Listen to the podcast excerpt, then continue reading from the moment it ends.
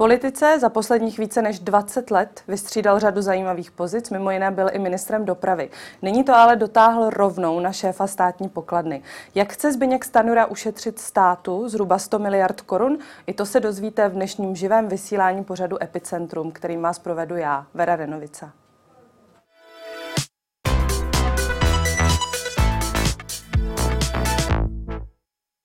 Tak u nás vítejte, pane ministře. Dobrý den. Tak za námi je, anebo za chviličku bude na obrazovce snímek, jimž se včera, po té, co odklepla váš rozpočet na letošní rok, na sociálních sítích pochlubila Topka, TOP 09, váš koaliční partner. Je tam předvolební billboard s nápisem Zastavíme zadlužování země a u něho fajfka, jakože splněno. Tak není tohle příliš předčasné sdělení? No není, protože my jsme zdědili rozpočet, kde byl naplánovaný dluh na letošní rok 377 miliard. My jsme slíbili, že ten dluh bude nižší než 300. Zítra to bude 8 týdnů, co byla naše vláda eh, jmenována, takže za necelých 8 týdnů jsme našli úspory zhruba za, za 77 miliard. Díky tomu, ale bohužel, říkám bohužel, vysoké inflaci budou i dodatečné příjmy ale současně budeme mít dodatečné výdaje. Například dáme největší částku dáme na penze, zhruba dalších 21 miliard korun, víc než se počítalo na eh, konci loňského roku. Takže nakonec ten deficit bude 280 miliard a to je skoro o 100 miliard méně, než byl plán vlády Andreje Babiše na letošní rok. Je to o 140 miliard méně, než byl výsledek loňského roku a je to dokonce o 220 miliard méně, než byl plán minulé vlády pro rok 2021. Takže už jste to zastavili. Už jsme to zastavili, ale je to pouze první krok. V příštích letech to zpomalování zadlužování, to znamená snižování dluhu, abych mluvil zcela jasně, musí pokračovat, protože přestože jsme to snížili o 100 miliard, tak 280 miliard je pořád obrovské číslo a dlouhodobě si to stát nemůže dovolit. K té budoucnosti se ještě dostaneme. Budu se vás ptát, zda bude i pokračovat ta politika škrtů alias úspor, což je slovo, které vy preferujete. Každopádně cítíte po včerejšku úlevu? Vy jste, abych to řekla takhle, um, až prostě zalezl na několik týdnů a uvalil na svoji práci informační embargo. Teď jste zpět mezi živými a obhajujete to, co jste udělal. Tak je tam ta úleva? Uh, tak úleva bude, až, až to schválí sněmovna. Máme svou první krok.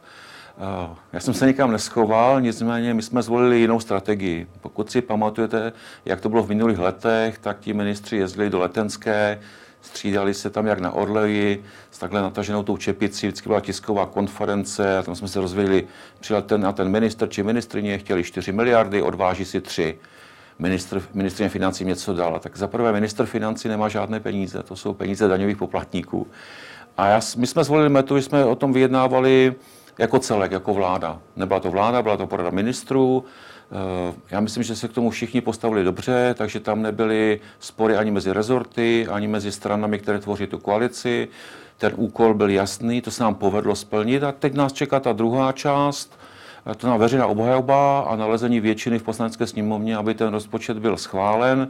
My máme ambici, aby byl schválen nejpozději v polovině března, takže by to rozpočtové provizorium nemuselo skončit až k prvnímu dobnu, ale mohlo by skončit někdy uprostřed března. Eh, vy jste schválili rozpočet, který podle jednoho úhlu eh, pohledu se škrtá deficit o 77 miliard, podle jiného tedy úhlu pohledu 100 miliard.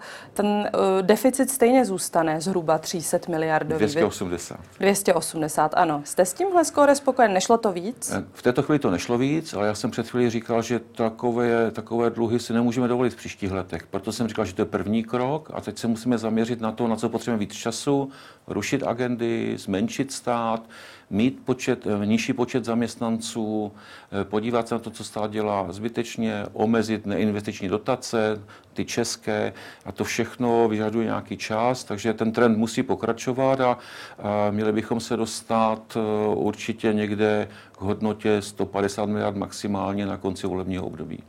Vy jste uh, prezentoval jeden ze škrtů, který asi musel dát hodně práce, a to je tedy ušetřit těch 13 miliard na provozu státu. Co si pod tím tedy máme představit? Že se nebude tolik na ministerstvech nakupovat, mm-hmm. že se budou kupovat, nevím, lacinější rychlovarné konvice, bude se tam méně topit, jezdit méně na zahraniční ano. cesty, Tohle... anebo už jsou tam promítnutí ty úředníci, ta úřednická místa, která je třeba Ne, to je, to je potom v jeden balíku, to je v celkovém objemu mest, mm-hmm. ale tohle paradoxně bylo vlastně to nejjednodušší. Nejjednodušší. Nejjednodušší, protože každý z nás si umí představit, máte nějaké výdaje na domácnost, máte nižší příjmy nebo nechcete si půjčovat na ten provoz, 5% nebo 6% těch běžných výdajů se dá prostě ušetřit. Nebudeme mít tak často nové počítače, nebudeme kupovat nejlepší mobily, eh, nebudeme tak často obnovovat, nebudeme si kupovat tolik služeb externě. A tohle vlastně, když to sečtete v těch jednotlivých kapitolách, tak udělal těch 13 miliard. Ale to byla vlastně to, ta jednodušší část. Ta složitější je snížit celkový objem mest, protože to nikdy není populární, ale i tak celkový, celkový objem mest pro ty státní zaměstnance bude i po těch škrtech nebo úsporách o 7 miliard vyšší než loni. A máme tady jeden velký problém, o kterém mluvím veřejně, o něm se moc nemluvilo. V soukromé sféře jsou mzdy, jako vy tady máte mzdy, veřejně jsou platy a rozdíl loni už byl 5 tisíc v průměrném platu a v průměrném Ve mzdě. prospěch těch platů. Ve prospěch těch platů. Znamená, ještě před 8 lety byl rozdíl třeba 2 až 3% a dneska v těchto letech je to až 15% a těch lidí, kteří mají mzdy, je mnohem víc. A oni se oprávněně ptají, proč ten rozdíl roste, že oni, oni by chtěli mít taky takové platy, eh, nebo takové platy, jak mají ty své mzdy. A i to, že jsme, nemohli jsme si dovolit víc přidat, tak nemohli jsme přidat všem, tak to směřuje k tomu, aby se ty nůžky začaly eh, zavírat, aby se ty platy zase přiblížily k sobě. A co je důležité říct, ten rozpočet, ten nižší schodek je protiinflační. Myslím, že ta inflace trápí úplně všechny. Eh, v letošním roce má být taková, kterou si už skoro nepamatujeme, nejvyšší za posledních 20 let. A pokud bychom nezastavili tu inflaci, takže přesto, že byste měla víc peněz, tak by hodnota peněz vlastně, eh, vlastně klesala, pokud by neustále rostla inflace. Tady kus práce dělá Česká národní banka, je to vlastně hlavně její úkol, ale vláda může přispět tím, že ty schodky veřejných rozpočtů nebudou tak veliké. Takže to už bylo těžší, domluvit se na tom. Pak bylo eh, docela složité se domluvit, které dotační tituly, eh, které dotační tituly omezíme nebo zrušíme a pak ty ostatní běžné výdaje. My jsme našli těch 77 miliard a 162 miliard jsou běžné výdaje a 15 jsou kapitálové nebo investiční. A tam bylo jiné kritérium, ne, že chceme uspořit, ale zda investice zda může být uskutečněna v letošním roce. Ten nejznámější příklad jsou Eh, BVPčka, bojová vozidla pěchoty. Pro ministerstvo obrany? Pro ministerstvo obrany, protože paní ministrině zjistila, že její předchůdce to úplně spackal, tu soutěž, ale to se to prostě nepodepíše. V této chvíli Česká republika nemá žádnou nabídku, takže nemá co hodnotit, nemá, ne, nemůže vybrat vítěze, právníci vlastně neví, jak postupovat, takže ona ví, že letos tu smlouvu eh, nepodepíše. My bychom samozřejmě mohli do toho rozpočtu těch 5 miliard napsat, ale nebyla by to pravda. A my jsme se rozhodli, že budeme do toho rozpočtu psát jenom to, co, co je pravda, aby to byl pravdivý rozpočet, eh, aby odrážel to, co ten stát je schopen utratit či investovat v letošním roce. Z toho plyne ale postřeh některých, že něco z toho rozpočtu vypadá ne jako úspory, ale jako oddalování nutných výdajů. No v tomto případě je to oddálení, Eh, my jsme to včera... se říká o, plateb za státní, o ne, platbách ne, za státní pojištěnce, ne, tak... které prý budete muset bez tak navýšit příští rok. Tak kdybychom, i kdybychom ušetřili jenom 14 miliard, tak není to jenom 14 miliard. Jak to myslíte? No, kdyby, jak říkám, budete muset příští rok navýšit? No pravděpodobně ano. Nás ta jednání teprve čekají. My jsme se domluvili na úterním jednání zástupci všech zdravotních pojišťoven, že se pokusíme najít nějaký automatický mechanismus podle objektivních kritérií. Tedy valorizaci valorizaci, přesně tak. Eh, je několik možností, ty debaty ještě nejsou ukončeny. My jsme slíbili zdravotním pojišťovnám, že do konce června bychom měli najít dohodu i ve spolupráci s nimi. Eh, současně budeme velmi dobře analyzovat a velmi důkladně analyzovat výdaje celého sektoru zdravotnictví v letošním roce, ale zase já vím, že opozice musí kritizovat, ale dvě věci jsou důležité. Letos porostou platy zdravotníkům v průměru o 6%, na tom se nemění vůbec nic ale to se poskytne stejná zdravotní péče, jako byla před tím rozhodnutím vlády.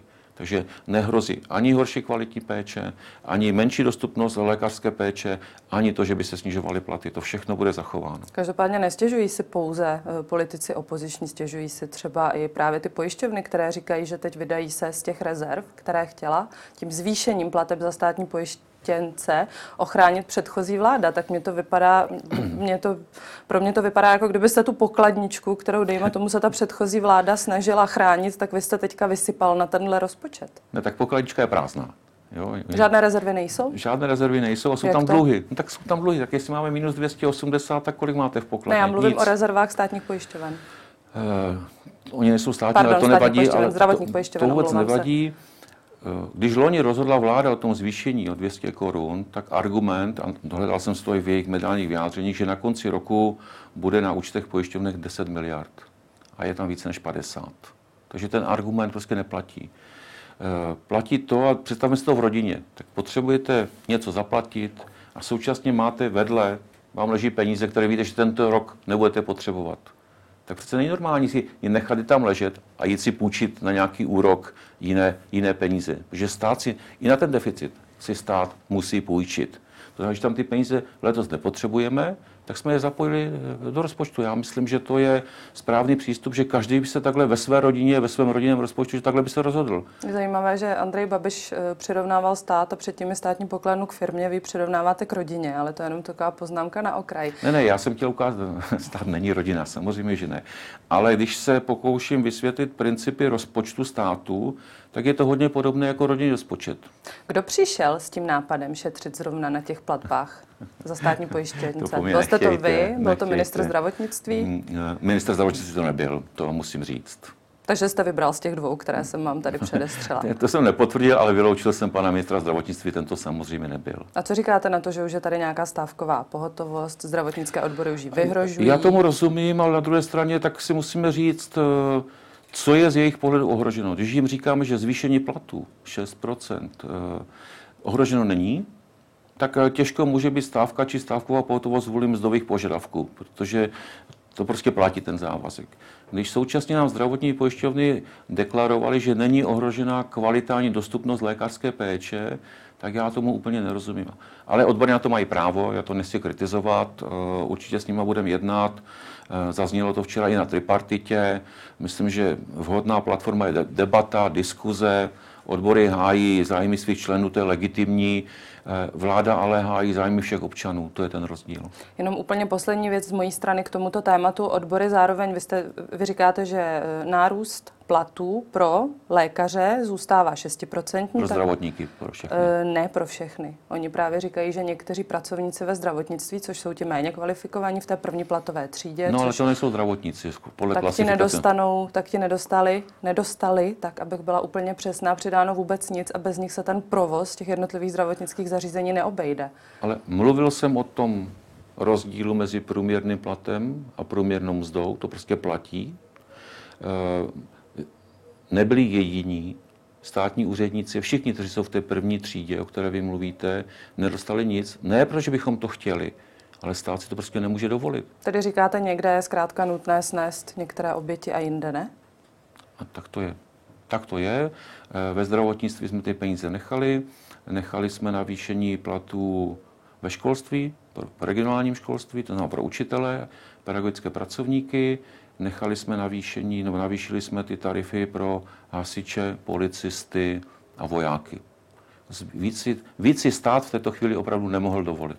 No a pak e, jsem se také včera při projíždění těch jednotlivých rozpočtových kapitol pozastavila u toho, že třeba kancelář prezidenta republiky, no, poslanecká sněmovna, senát, zkrátka ty, abych řekla, instituce, které nepře, nepřerozdělují peníze mezi lidi, nebudou škrty dotčeny. Abych Ale to budou. dopověděla, tak mi paní předsedkyně sněmovny řekla, Markéta Pekarová Adamová, že ona sama se chystá uspořit 40 milionů korun a dá to do zákona pozměňovacím ano. návrhem. Ano. Proč pozměňovací návrh, když jste tam krásně seděli všichni a už se to mohli dohodnout dávno? Protože jsme postupovali podle zákona. Zákon říká, že asi sedm kapitol kancelář prezidenta, sněmovna, senát, ústavní soud, nejvyšší kontrolní úřad, úřad ombudsmana, Národní rozpočtová rada, což jsou vlastně instituce nezávislé, nezávislé na vládě, že to musí ten návrh rozpočtu schválit rozpočtový výbor. Který je ve sněmovně. Eh, který je ve sněmovně, který, který to schválil v minulém volebním období, takže abychom postupovali podle zákona, tak jsme vám nechali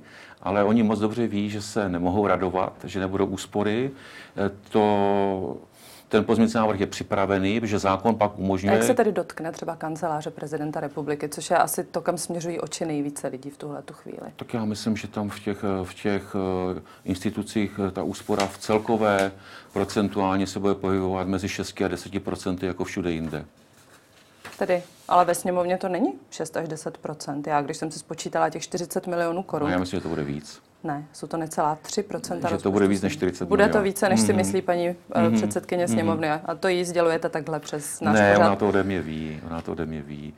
40 milionů jenom na provozu. To je na tom, jak jsme se bavili, to jsou ty energie, kupované služby, méně zahraniční cest. Mm-hmm. Kromě toho tam budou úspory i, i eh, objemu mest a podobně. Takže ta částka bude nakonec vyšší než 40. A 40 našli skutečně v těch provozních výdajích, že to samozřejmě není celka, eh, celkový rozpočet, jenom ty provozní výdaje.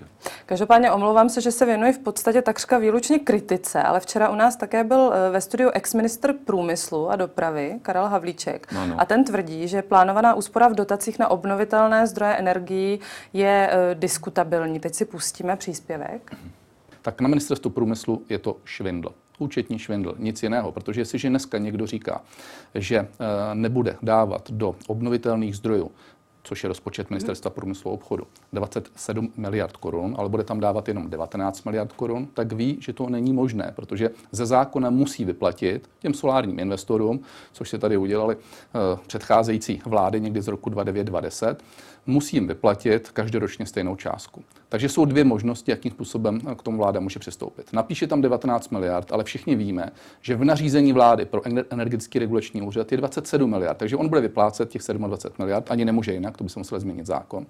A v tuto chvíli vlastně vláda nemá kryto to, co musí vyplatit. A bude to dohánět někdy na podzim z nějakých nových příjmů. Pak ale musíme říct jednu věc, jsou to další příjmy, nikoliv, že se šetří ty výdaje. A nebo je druhá varianta, ta by byla teda úplně katastrofální, že by vláda nesehnala těch 8 miliard, musela by to vyplatit a pak je jediná možnost, doplatili by to domácnosti a doplatili by to firmy.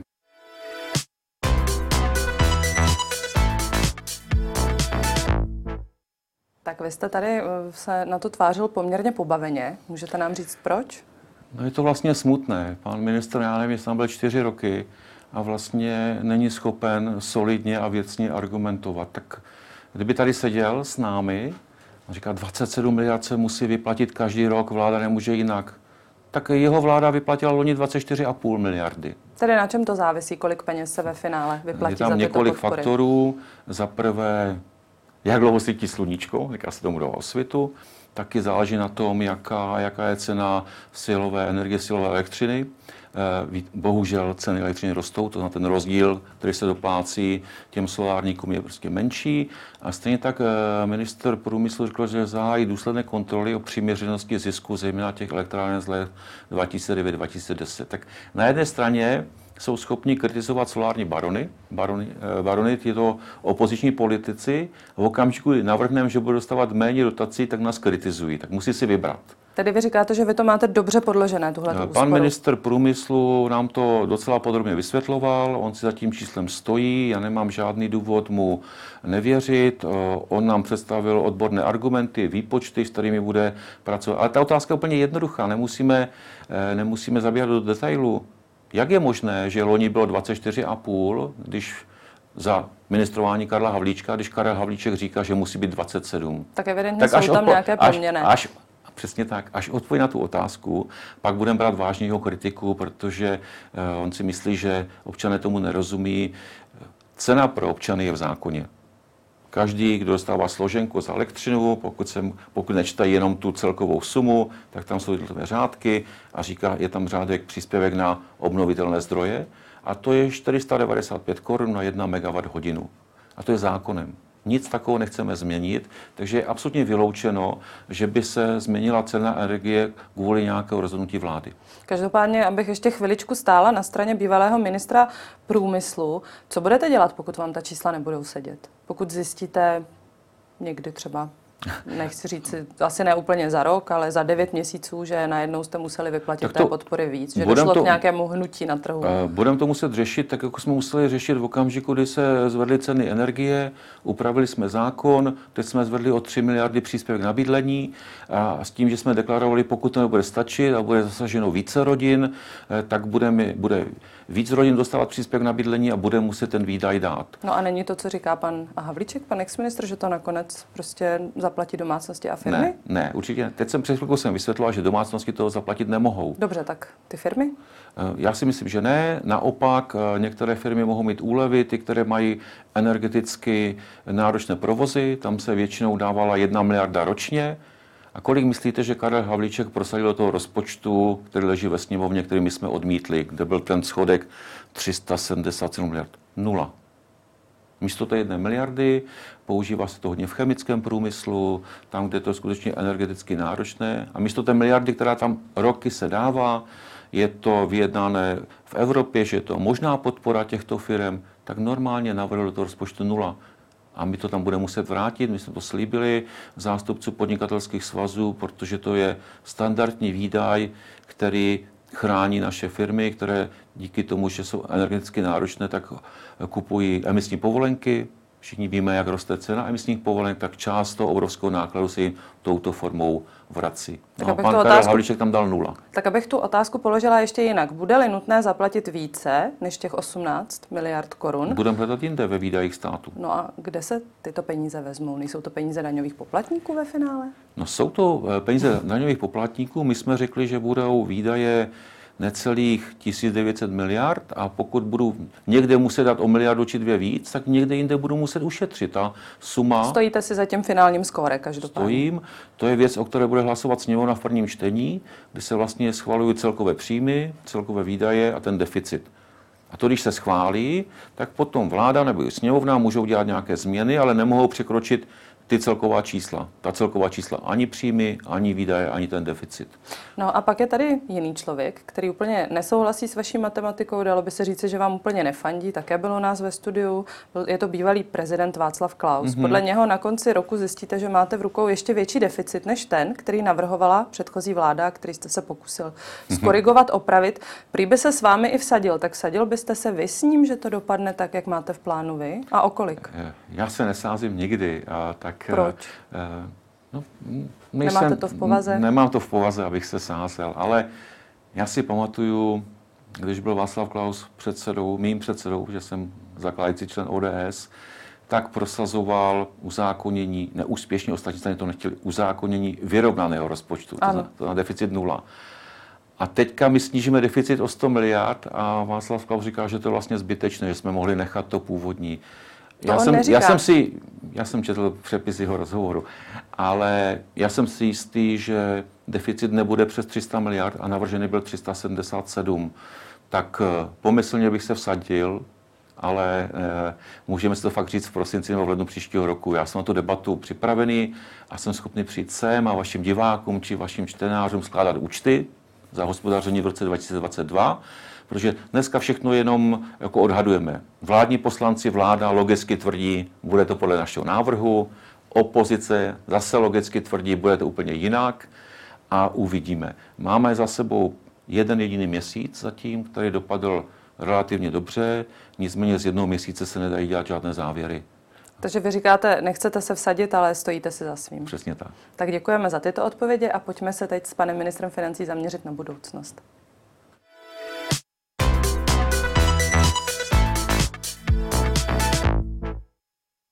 Tak ten rozpočet, který tady dopodrobna jsme probírali, teď poputuje do poslanecké sněmovny. Jaké tam čekáte debaty, když obavíme, co tam způsobil pandemický zákon? Eh, Očekávám dlouhé debaty, ale bez obstrukcí.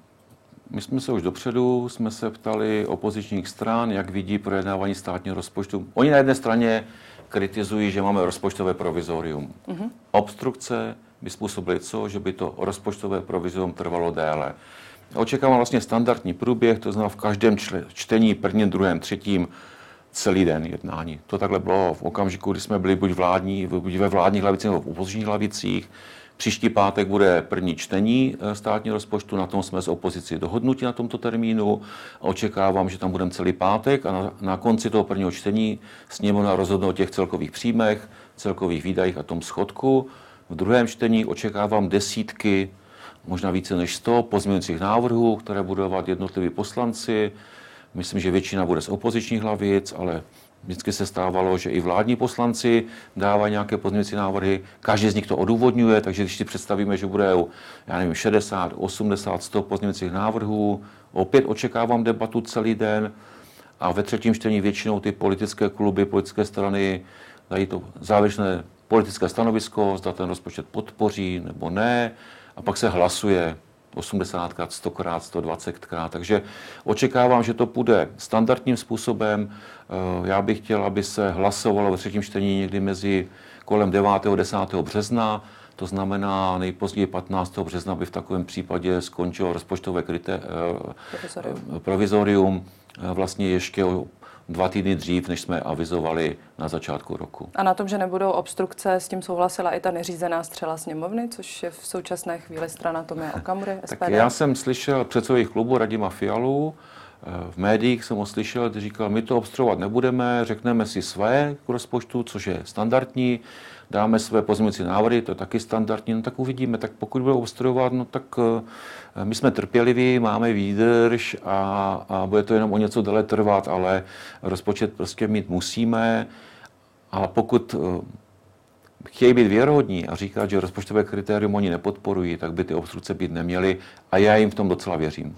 Podle jedné informace, která se k nám dostala, a chci, abyste mi ji buď potvrdila nebo vyvrátili, za koalici pověřen tím, že bude obcházet kluby a vyjednávat podporu pro ten zákon jako takový Marek Výborný, šéf klubu Lidovců. Je to pravda? Ne. Není to pravda? Ne. A kdo to tady bude dělat? Marek Výborný vyjednával ten harmonogram. Mm-hmm. Já jsem včera dostal výsledek, to znamená, on jednal jako předseda klubu s ostatními předsedy či předsedkyněmi mm-hmm. klubu o tom, kdy bude první čtení, kdy bude druhé čtení, kdy bude třetí. A proč tady Marek Výborný, proč ne někdo z klubu ODS, když vy jste z klubu asi ODS? Se, asi se takhle dohodli s ostatními.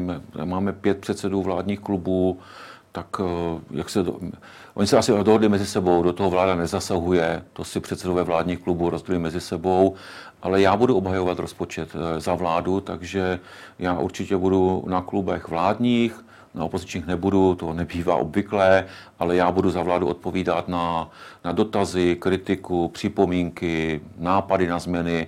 Ta hlavní odpovědnost bude na mě, ale předpokládám, že když budou detailnější dotazy na jednotlivé kapitoly, tak ty zase budou chodit obhajovat mý kolegové a mé kolegyně jako správci těch rozpočtových kapitol. Jste připraven na tu kritiku, která se na ano, vás snese, ať už ano. z důvodu toho, že se opozice bude chtít ukázat, tak z důvodu ano. toho, že si možná opravdu myslí, že některé ty návrhy jsou asociální, třeba Ale... to jízdné?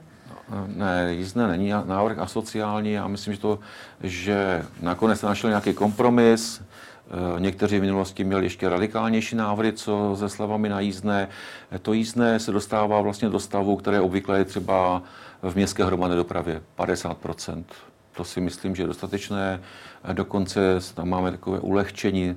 Pro mě z nepochopitelných důvodů, pokud s vámi cestovali děti mladší 6 let, tak v auto, nevím přesně, ale v autobuse mohli dvě zdarma, ve vlaku jedno, jedno nebo naopak. Jedno a teď budou moci všechny. Teď myslím. budou moci všechny. A myslím, že to žádná velká ztráta nebude a, a že eh, rodiče mohou mít sebou dvě nebo tři děti eh, mladších 6 let, v tom není žádný problém. Každopádně budete vystaven hodně velké kritice. Máme za sebou fotografii jednoho ze současných nejplamenějších řečníků v poslanecké sněmovně. Jak, jak vy vnímáte kritiku? Jak ji snášíte? Jste flegmatik? No tak uh, musíme to rozdělit. Buď je osobní kritika, kdy vám někdo vás někdo uráží a nadává. Tak to se vám, myslím, v politice to se, moc nestávalo. Uh, to, to nemám rád, já se snažím to nedělat a od ostatních chci, aby to dělali mě. Pak je kritika, kde já se snažím argumentovat věcně uh, a vyvracet a pak může být kritika, ta nejlevnější rada, taky může mít pravdu někdo z opozice. To já neříkám, že jsme nejchytřejší, netvrdím, že jsme něco nepřehlédli, měli jsme taky jenom sedm týdnů, takže se může stát, že tam nějaká nelogičnost je a pokud tam je, tak není důvod například podpořit pozměňující návrh, který podá někdo z řad opozice. Nejsem tak eh, pišný, abych tvrdil, že všechno je tam stoprocentní, že za každou položku toho rozpočtu si stojím ani nemohu. Ta dokumentace má, já nevím, tisíc stran, pak jsou ještě jednotlivé sešity, ale za těmi základními parametry si stát budu, za těmi úsporami si budu stát, budu ukazovat, že nejsou asociální, že nesnižujeme jedinou sociální dávku. Naopak, dáváme tam víc na příspěvek na bydlení. Zvyšujeme penze o dva, zhruba o 20 miliard.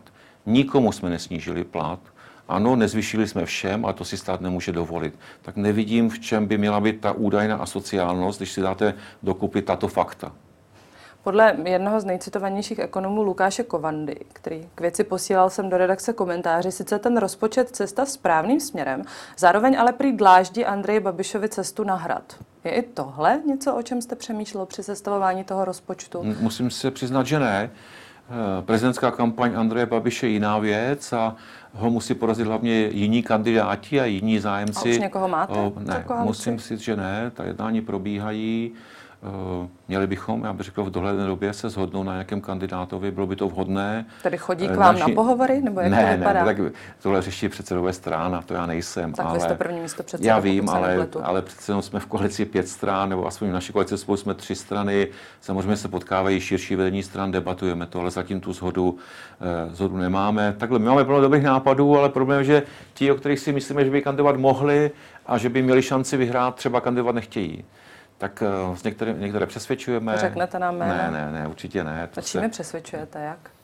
Uh, že potřebujeme změnu. Tak, jak uh, nás mnozí podceňovali, když jsme někdy před rokem jsme vlastně volební štáb postavili někdy v prosinci 2020 a pracovali jsme těch 10 měsíců do voleb a no a před rokem průzkumy ukazovali, že zrovna naše koalice spolu, když to řeknu kulantně, není favoritem voleb. Je to tak? A vidíte, povedlo se dobrou kampaní, dobrou prací, zapojení mnoha dobrovolníků ten trend otočit a vyhrát, tak stejně tak si myslím, že ten, kdo chce být prezidentem či prezidentkou, eh, má to říct jasně, eh, má představit svůj plán, začít jezdit po republice a získávat potenciální voliče. A nemyslím si, že návrh státního rozpočtu může rozhodnout eh, ten volební zápas o to, kdo bude prezident či prezidentkou České republiky. Pojďme se vydat eh, po cestách ještě těch budoucích rozpočtů, které vás mm-hmm. jistě čekají. Eh, předpokládám, že trend úspor bude pokračovat, respektive vy jste to tady i naznačil. A co ty daně? Zvládnete je nezvyšovat? Jste ano. si o tom jistý? No, jsem si o tom jistý. A co ty spotřební? Vy máte v koaliční smlouvě tu pro mě celkem záhadnou větu, spotřební daně budou zohledňovat škodlivost. To neznamená ani, že budou růst, ani, tak, že se budou nějak jinak pohybovat a oni už škodlivost asi Všech, zohledňují. Uh, všechny spotřební daně vlastně daní nějaké lidské neřesti, když to řeknu lidským jazykem. Ano, to, o čem vláda rozhodne, že jsou neřesti. Tak. No, tak co se dlouhodobě takhle traduje, já myslím, že daň z alkoholu, daň z cigaret není žádný výmysl žádné z posledních x vlád. V Polsku mají daň z cukru třeba. No, to já si nemyslím, že je správné. Já nevěřím tomu, že eh, vnutíme zdravější životní styl tím, že budeme zavázet daně na nezdravé potraviny, na cukry a podobně. Já té cestě nevěřím. Zkušenosti zemí, které to někdy zavedly, ukazují, že to nevedlo k těm výsledkům. A, nejsem a to nevede k tomu, že by lidé, lidé méně kouřili. Asi největší akt revolty by bylo, kdyby všichni kuřáci přestali kouřit. Možná by stát byl na mizině. No tak přišla by o desítky miliard, to je pravda. Ale tak jak to, to tady bude s těmi to, spotřebními daněmi? Tak eh, daň na tabák není plně, není plně v pravomoci České republiky. Je částečně harmonizovaná, je tam několik parametrů, ty, ty podrobnosti nechci říkat, záleží to i na kurzu. Ale máte různé typy tabákových výrobků, klasické cigarety, doutníky, pak jsou takové, jak se tomu říká, zahřívaný Nahřívací tabák. tabák. Zahřívací tabák. A ty jsou zdaněny méně než klasické cigarety, protože podle odborníků škodlivé je všechno. A odborníci tvrdí, že ty zahřívané jsou méně škodlivé, než jsou zdravé nebo neškodlivé, než, ten klasický, než ty klasické cigarety. No a to je vlastně ono. To znamená, podle míry škodlivosti by to mělo zdaněno. To co je víc škodlivé, by mělo být víc zdaněno. Když už ta neřez existuje, a mnozí holdují a nedělejme si iluze, že nějaká vláda to změní, to určitě nesmění, tak takový malý ekonomická, malá ekonomická motivace, že něco je více zdaní, něco méně, může přispět k tomu, že někdo možná zvolí méně škodlivý způsob. Takže anebo to, taky co ne. je více zdaněno, budete tedy danit ještě trochu více, abyste se o to opřeli, jako o nějaký příjem do V rozpočtu? této chvíli daně na cigarety jsou schváleny sazby na letošní i příští rok, takže debata bude o tom, jak to bude zdaněno od roku 2024. Uvidíme, jaký bude kurz koruny, jestli třeba nebudeme muset, že tam jsou minimální evropské daně, ne maximální. A kdyby náhodou byla minimální, tak prostě budeme muset, anebo se politicky rozhodneme, že chceme. A jakou proto cítíte nyní oporu? On už eh, pan předseda KDU ČSL a ministr práce eh, Marian Jurečka říkal, že by byl pro, aby se tyhle ty daně trošku zvedly. Respektive, že už jste to diskutovali. Tak, abych byla přesnější. Já jsem trochu skeptický, se přiznám, protože po rok 2021 se ta daň zvedla poměrně výrazně. A nevybralo se víc peněz. Je to tak. Je to docela logické, tak eh, přeshraniční, příhraniční, no, pašování taky, ale příhraniční oblasti. Já žiju na česko-polské hranici Tak v tom a, případě teď a, asi... a víme, že jak to funguje. Vždycky část Čechů na, jezdí kupovat nějaké komodity do Polska a naopak, jak se ty ceny, jak se ty ceny mění. Takže buď to jde jedním směrem, anebo se zpátky. A u těch cigaret je to evidentní, je to vidět na německé a rakouské hranici. Pokud u nás ty cigarety byly levnější a ta daň to ovlivňuje, tak hodně, to nebyly ani turisté, ale hodně občanů Německa a Rakouska přijeli kupovat cigarety do České republiky a zaplatili daně vlastně v Česku. V okamžiku, kdy se to přežene, ten rozdíl není tak velký nebo není žádný, tak ti zahraniční občané mají žádnou motivaci k tomu, aby přijeli a ty cigarety koupili u nás. Takže my si se můžeme namalovat, že máme vyšší sazbu, ale výsledek je, že vybereme méně peněz. Tak já to nepovažuji za uh, chytrý. Takže zůstat chytrý nápad. konkurenceschopný vůči eh, německému či rakouskému Určitě, kupci. určitě. Pro ty, kteří to mají blízko, jasně nepojede někdo přes půl Evropy nebo přes, přes půl světa, aby si koupil dva kartony cigaret, ale pro ty, kteří mají blízko, dojezdově k- pár kilometrů, tak to samozřejmě atraktivní je. Když už jste zmínil to Polsko, tak tam zásadně snížili, u potravin dokonce zrušili na půl roku daň z přidané hodnoty, aby lidem pomohli v době rekordní inflace. Není tohle vlastně chytrý tah, který podpoří spotřebu, přinese do státní kasy více peněz? Já si myslím, že ne, protože je to plošné. A jsou mezi náma bez zesporu občané, kteří potřebují velkou pomoc státu, ale jsou mezi náma taky ti, kteří tu pomoc nepotřebují. A když ty daně snížíte, tak eh, za prvé málo kdy se to snížení tu daň promítne do koncové ceny.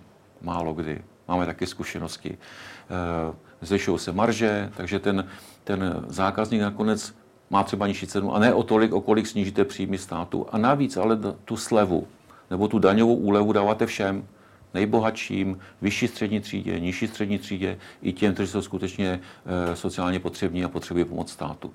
A my jsme se vydali jinou cestou, abychom pomáhali těm, kteří tu pomoc skutečně potřebují a já myslím, že ta cesta je prostě lepší. Eh, Pak jste se jako koalice shodli na automatické valorizaci minimální mzdy. Tak od kdy a podle čeho? Ideálně od eh, 1. ledna příštího roku, abychom eh, nesehrávali to každoroční divadlo, kdy zaměstnavatele chtějí jednu částku, nižší, odbory chtějí vyšší a pak moudrá vláda, doufám, že jsou slyšet ty, eh, ty ironické uvozovky, moudrá Jsou. vláda eh, rozhodne. Mělo by se to podle mě eh, odvíjet buď od průměrné mzdy, já bych byl raději od mediánu mzdy, to je skutečně mzda, která je uprostřed, ne ten průměr, protože zhruba 80% lidí nebere průměrnou mzdu. A teď si řekněme, jaké procento, o to je nejtěžší debata, že to musíte nastavit. Když to nastavíte, v tom okamžiku si řeknete, pokud roste, roste medián o 3%, automaticky se zvyšuje minimální mzda o 3%. Podle mě to můžeme vzít na letošní rok. Eh, Máme minimální mzdu, budeme znát průměrnou mzdu, budeme znát medián. Eh, Já myslím, že by to bylo jednodušší, předvídatelné a odpustili bychom si to eh, vyjednávání, kde z logiky věci se nedohodnou ti, kteří to mají dostat, ti, kteří to mají zaplatit, tak to pak za ně rozhoduje stát. Pokud je minimální mzda nějaká částka, za kterou mají nějak lidsky vyžít i ti, kteří berou nejméně, proč ne inflace jako kritérium jejího růstu, její valorizace? Eh, Protože inflaci většinou máte se spožděním, ale může být i- jedno, i jedno z kritérií může být inflace nebo kombinace. Já se tomu vůbec nebráním. Každopádně tedy ten verdikt je už od příštího roku, by se takhle mělo postupovat. No, Já bych byl rád, ale v této chvíli ta zhoda není a no, tady bylo dobré se A zhod- to hapruje? U koho? v čase. V čase. Jsme tam necelých 8 týdnů, teď většina toho času bylo na přibírání ministerstev, příprava předsednictví v Evropské unii a příprava rozpočtu. To, to, to nám skutečně zabralo nejvíce času, ale chtěl jsem říct, zrovna v tomto případě bylo dobré domluvit se aspoň z části opozice. Že ten mechanismus je logický, rozumný a že po příštích volbách to zase nebude jinak. Myslím, že by to uvítali jak zaměstnavatele, tak odbory, tu širší politickou zhodu. My jsme na to připraveni, protože, tak jak říkáte, inflace, průměrná mzda, medián, můžeme z toho vytvořit nějakou kombinaci, pokud se na nic shodneme, odpadne nám uh, každoročně vyjednávání. No a budoucnost superhrubé mzdy, jež byla i s vašimi hlasy zrušena, či daně z nabití nemovitosti, protože ve své zprávě Mezinárodní měnový fond říká, že by si Česká republika měla tyto příjmy státu vlastně vzít zpátky, že by se to mělo znovu zavést. A tak to přeložíme do češtiny. Co to znamená? Necháme občanům méně peněz. Jestli někdo říká, máme inflaci, vyšší výdaje a ještě máme občanům vzít víc peněz, abychom pak některým něco vrátili? Já si, takhle, budoucnost tak To je práce není. ministra financí v kostce, to, co jste ne, řekl. Ne, ne, ne. Přece práce ministra financí není brát lidem peníze. Jo? Já myslím, že eh, práce vlády a ministra financí je mít jen tak velké daně, aby stát v nezbytné míře zajistil to, co si jednotlivec nemůže zajistit obranu, bezpečnost, školství, zdravotnictví, penzijní systém. To je naprosto v pořádku. Ale nebrat víc a pak moudře rozdělovat, my samé dotační tituly, tomu dáme, tomu nedáme, tomu dáme, tomu dáme méně, to si myslím, že ne.